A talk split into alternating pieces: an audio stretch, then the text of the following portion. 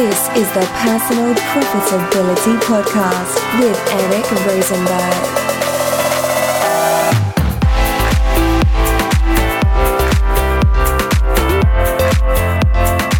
Hey there, profiteers. Welcome back for episode number 109 of the Personal Profitability Podcast.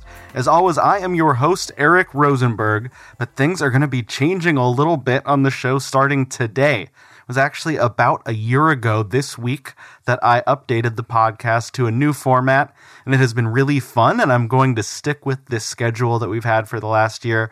That is a new episode once a week. That's about 25 ish minutes long. Uh, but we're going to change things up a little bit. So we've every week mostly had an interview with a different guest who is a personal finance or entrepreneurship expert. And it's been a lot of fun. We've learned a ton. We'll, we'll have a few more um, guests sprinkled in in the future like that.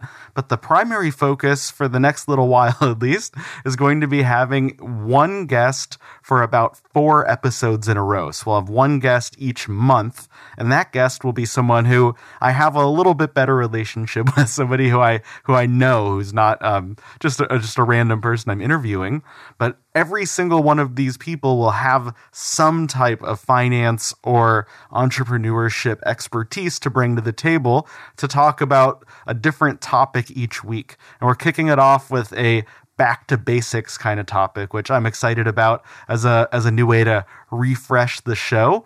And I'm also very excited to welcome an amazing guest for these first four episodes in the new format. And that guest is Whitney Hansen. Whitney is awesome. She's been a guest on the show before. We'll have a link to that in the show notes. And I have also been a guest on her show, The Money Nerds, which we can link to in the show notes. And we've had our own podcast together that started at the very beginning of this year. It's called Oh No We Didn't, and we're about to relaunch it in a in an exciting new way at the beginning of July next week.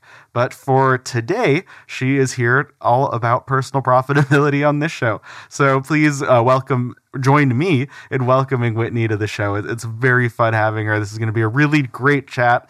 I am very excited. Um, if you want to connect with her, check her out while we're talking. Her website or her podcast is called The Money Nerds. I highly recommend you subscribe to that one in Apple Podcasts or wherever you listen to your podcasts. And we will dive into this interview or this not interview, I guess now. We will dive right into this awesome discussion on an amazing personal finance topic right now on the Personal Profitability Podcast.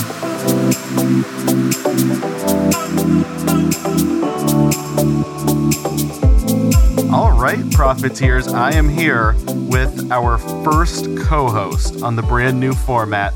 How's it going, Whitney?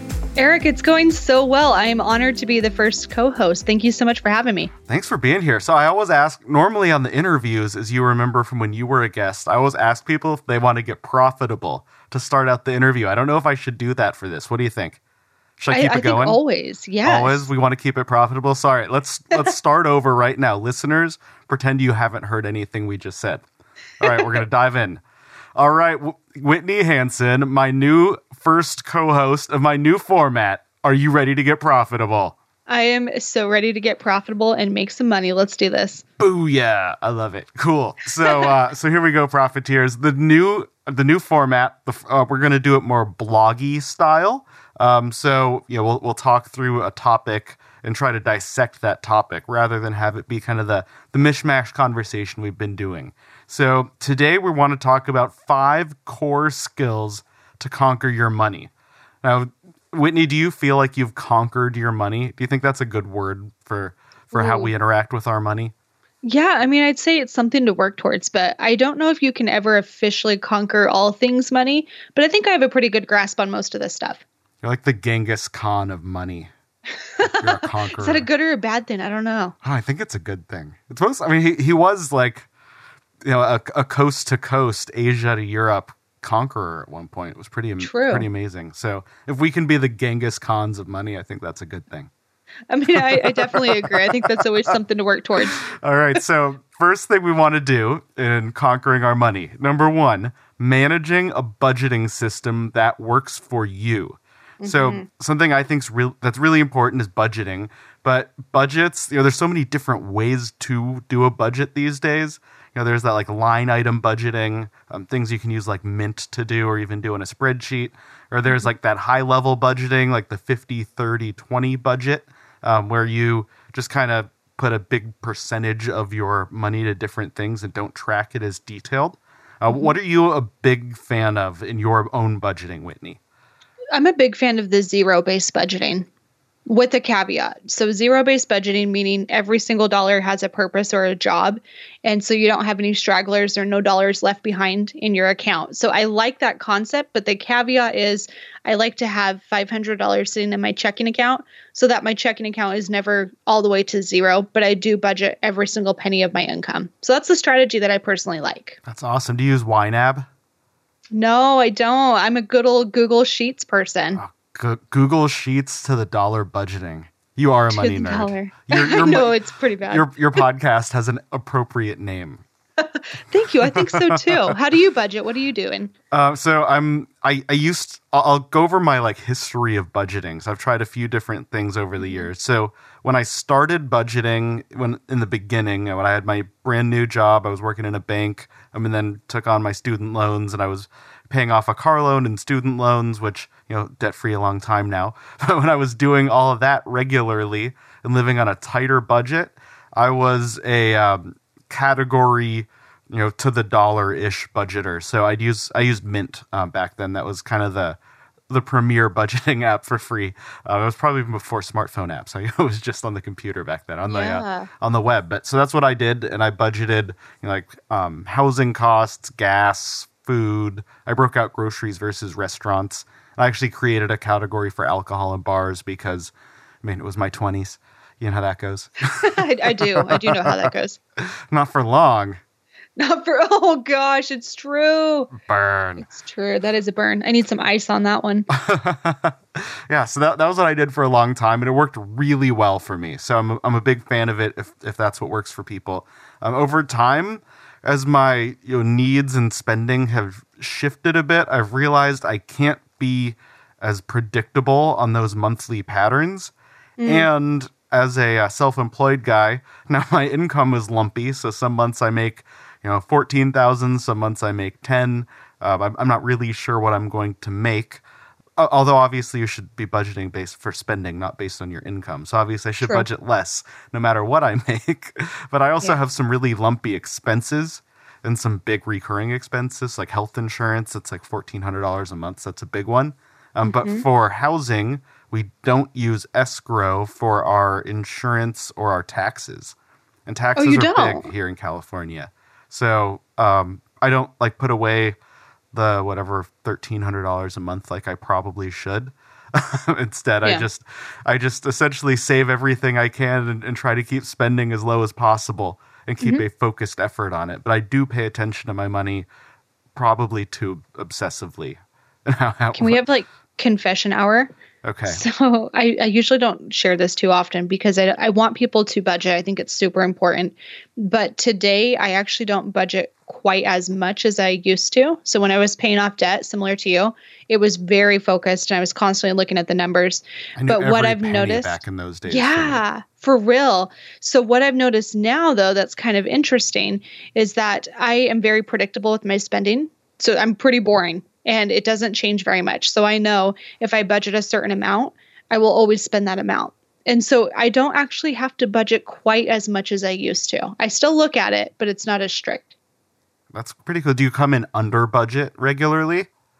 Um, it depends on the category. So if I'm not under budget on one specific category, so like let's say I have a crazy month where I eat out a little bit more, usually I find my grocery budget compensates for that. So I will move money around. So I'm not opposed to shifting dollars around, but it, you have to stick to that entire bottom dollar. So that I do stick with my overall budget, but I do shift the categories sometimes. Very cool. And and the most important part, like we we we do things a little differently, and that's okay because we do it. That's the most mm-hmm. important thing for everybody to to remember about budgeting. There's no right or wrong. The right is what you will actually use. So if you love using apps, do it. If you love spreadsheets, do it. If you love paper and pens and paper bank statements, the the trees might hate you, but do it. totally. No, I agree. The best system is the one that you actually stick with. totally. Yeah. So speaking of systems, are you ready for number two on the list? I think so. Let's do I'm, this. I'm sitting on the edge of my seat, just, just too. waiting. Even though I wrote it, I feel like I'm excited. Stop it. So number two, running an automated savings and investment system. So I am a big fan of financial automation because if you automate it, then you'll never forget. And I I actually automate way beyond my money. I try to automate as much as I can in my business. Uh, but uh, the big things to automate for, back when I had my day job uh, predictable income, I had it all set up in percentages um, so things would just kind of happen and flow the way they needed to.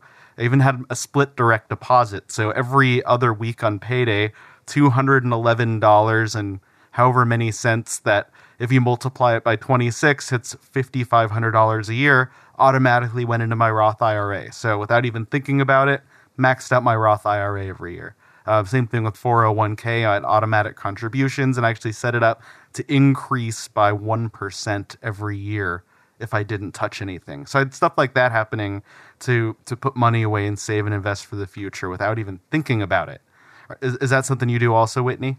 Spot on. That's exactly what I do too. And I, yeah, kind of like you, I think I over automate sometimes, but it works. I mean, you look at all of your accounts and you see it consistently growing. And I think it's that automation that's key. So most people think, we think we're really good and we think we're really diligent, but at the end of the day, there's always something that's competing for our money.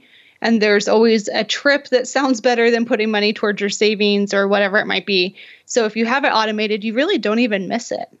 Yeah, yeah, it's, yeah. If it's gone before it hits your checking account, or instantly as it hits your checking account, that's the ideal. Because then, yeah, there's no temptation to spend it if it's if it's already saved. You know, a lot of people call this concept paying yourself first. Do you like that name? Is that is that something you're a fan of?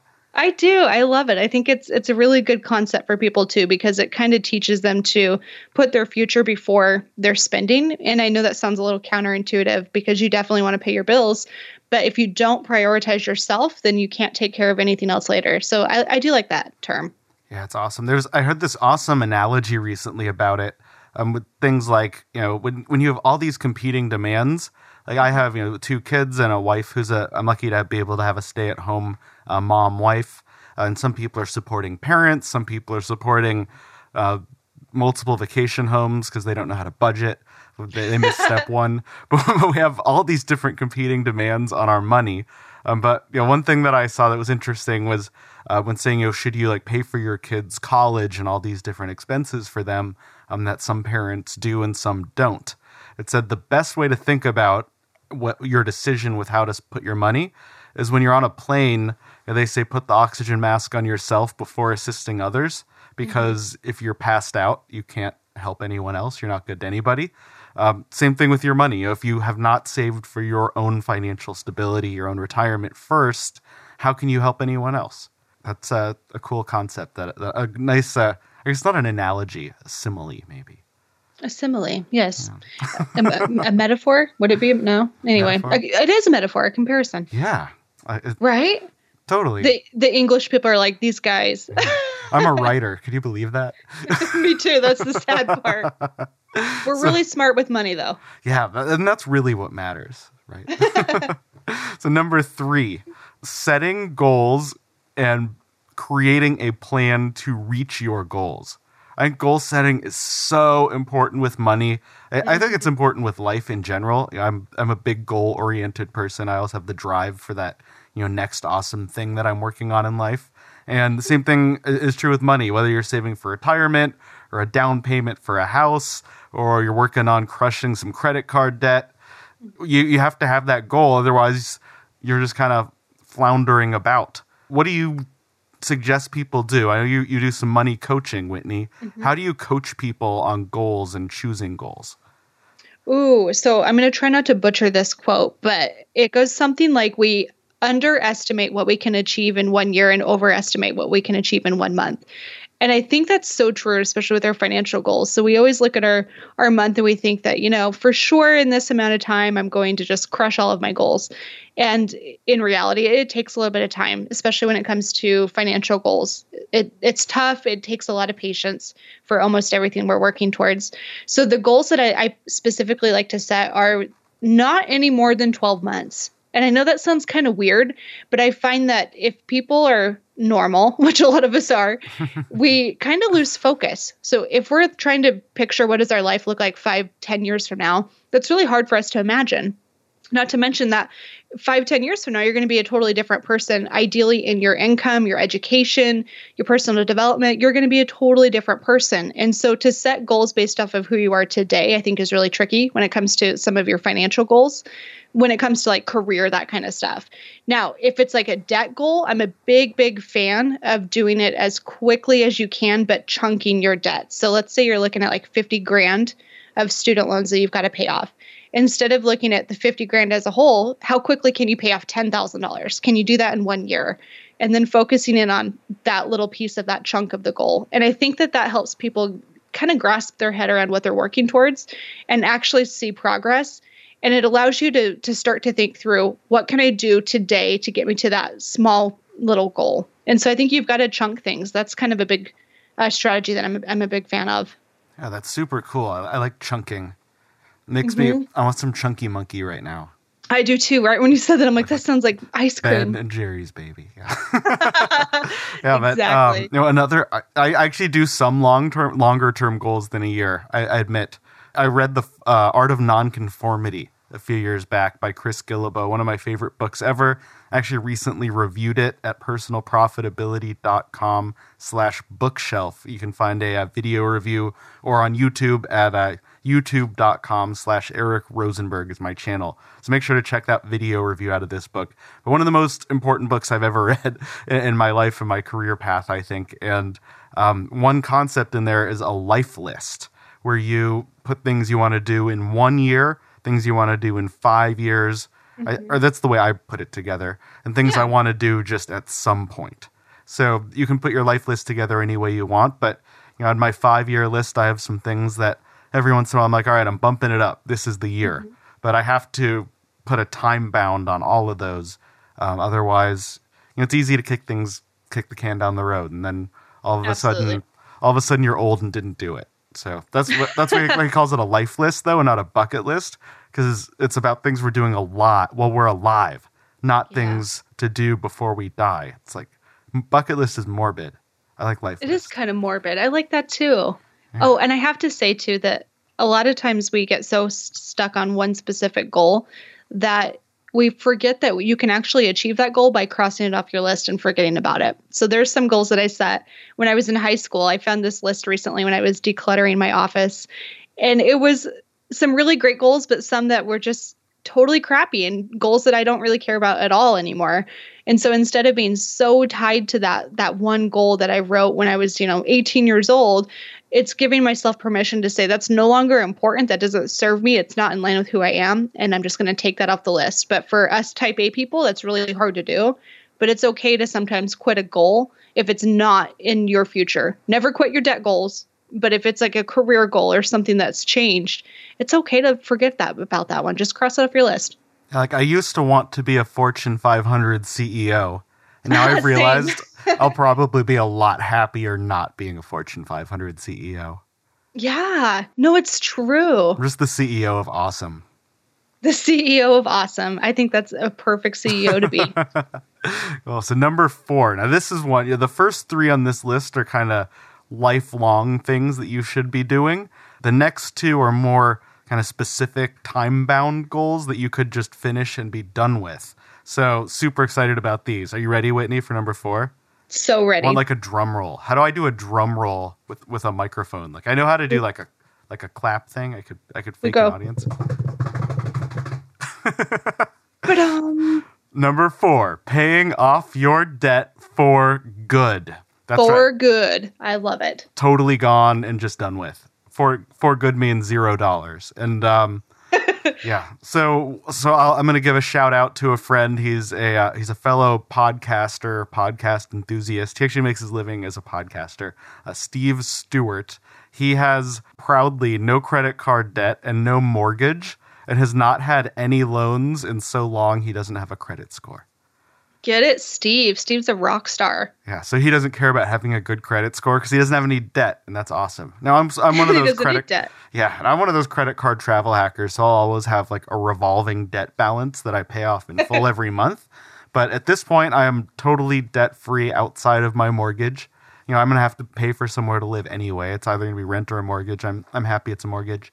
And we could argue about um, you know renting versus owning. That's a whole nother story Sure. other than a mortgage, try to get everything paid off like now. Tomorrow would be great if you can afford it. Obviously, that's not reasonable for everybody, but pay it off as quick as you can. And then even the mortgage, too.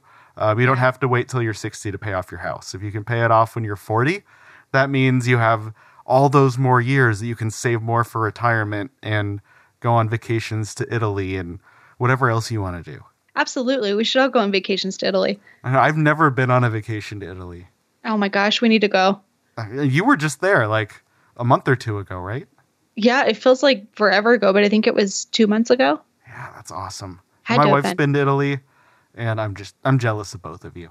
But you have been to Europe, to be fair. Yes, I've been to Europe. My map over my shoulder has pins on all the places I've been, and none are in Italy. Not yet. Not yet. I like that. All right, last one, number five, hitting the mark on retirement. There's a lot of different ways you could look at this goal. So again, you know, like like all personal finance, it's personal. Um, so you should apply it to your to your own money and your own life, however makes sense. But the way I look at this is there's a certain number that you need to retire, like right now, any day, like your FU money or your I quit fund, whatever you'd want to call that. Uh, but then there's another number that's like, oh, let's call it a realistic retirement date and number. And for some people, that could be at 40. For some people, that could be at 75. Um, there's there's no right or wrong. It's just what you can work out and what makes sense for you and, and your goals in your life. But you need to figure out what that number is and and what age that number works at. So do the math, figure out what your rough cost of living will be in retirement, and then you know back up and, and multiply it by however many years you you need to have the money saved, and and there's your goal. Uh, you know, Yep. th- there's and that's making it very simple. You know, we can add in interest and you know investments and investment risk and all these other things Inflation and all that stuff. yeah, Yeah. inflation. Yeah, so we can make it really complicated, but let's make it simple because if it's really complicated, you'll probably ignore it because that's what most of us do i- as humans with complicated things. We ignore them and we just do simple things. So make it simple. So let's say you want to live on thirty thousand dollars a year in retirement, and you plan to live twenty years in retirement. Just multiply those numbers together, and that's what you should try to save if you want to do just the simple version of it. I like it. So what what are your retirement strategies? What are you doing today, Whitney, to try to hit your retirement goals? Yeah, so it's it's pretty simple right now because I've got my Roth IRA. I'm 29, not quite 30 yet. And so I'm contributing mostly to my Roth IRA, maxing that out every single year. But the way m- my uh, asset class is split, so I'm 90% into stocks, which for me is index funds, and 10% into bonds. So it's a 90 10 split, but definitely using index funds as my primary method. So I'm a big fan of those because of the low cost. So we're talking about optimizing optimizing the fees that you pay also super important. So keeping an eye on how much of those fees are actually going towards uh, the the active portfolio the managers the the back end the load fees all of that stuff. It can get really complicated.